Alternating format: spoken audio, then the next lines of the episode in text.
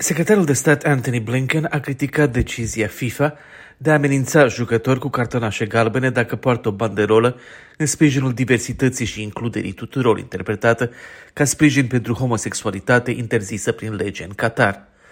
Adresându-se reporterilor, având alături pe omologul său din Qatar, Blinken a spus că Statele Unite sunt întotdeauna îngrijorate când există, citez, limitări ale libertății de exprimare. La clubul Doha, Blinken a adăugat, citesc din nou, după opinia mea, nimeni pe un teren de fotbal nu trebuie să fie obligat să aleagă între sprijinul pentru valorile integrării și diversității și a juca pentru echipă.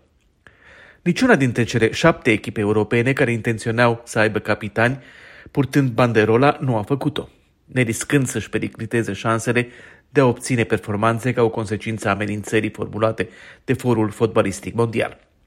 Întrebat în legătură cu declarațiile lui Blinken, oficialități FIFA au spus că a fost autorizat un alt mesaj pentru banderole, și anume nu discriminării. Blinken a asistat la meciul echipei Statelor Unite egalul cu țara Galilor.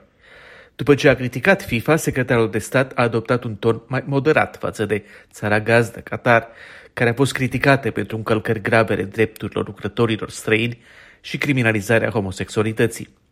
Știm că fără lucrători, inclusiv numeroși imigranți, această cupă mondială nu ar fi fost posibilă, a spus Blinken, continuând, Qatarul a făcut progrese importante în ultimii ani în legile muncii și extinderea drepturilor lucrătorilor. Blinken a mai declarat însă, citez, eforturi suplimentare sunt necesare în legătură cu aceste chestiuni și Statele Unite continuă să coopereze cu Qatar pentru întărirea drepturilor lucrătorilor.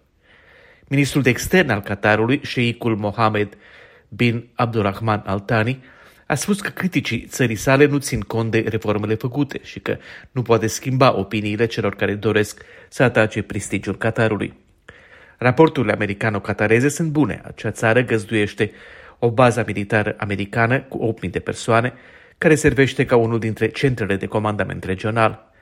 În aceeași intervenție, aflându-se în regiune, Anthony Blinken s-a referit și la situația din Iran țară în care proteste masive sunt reprimate violent de autorități, asta având și o implicație fotbalistică în Qatar, membrii echipei naționale iraniene refuzând să intoneze imnul național. Blinken a spus că protestele din Iran generează interes în întreaga lume. De la Washington pentru Europa Liberă, Valeriu Sela.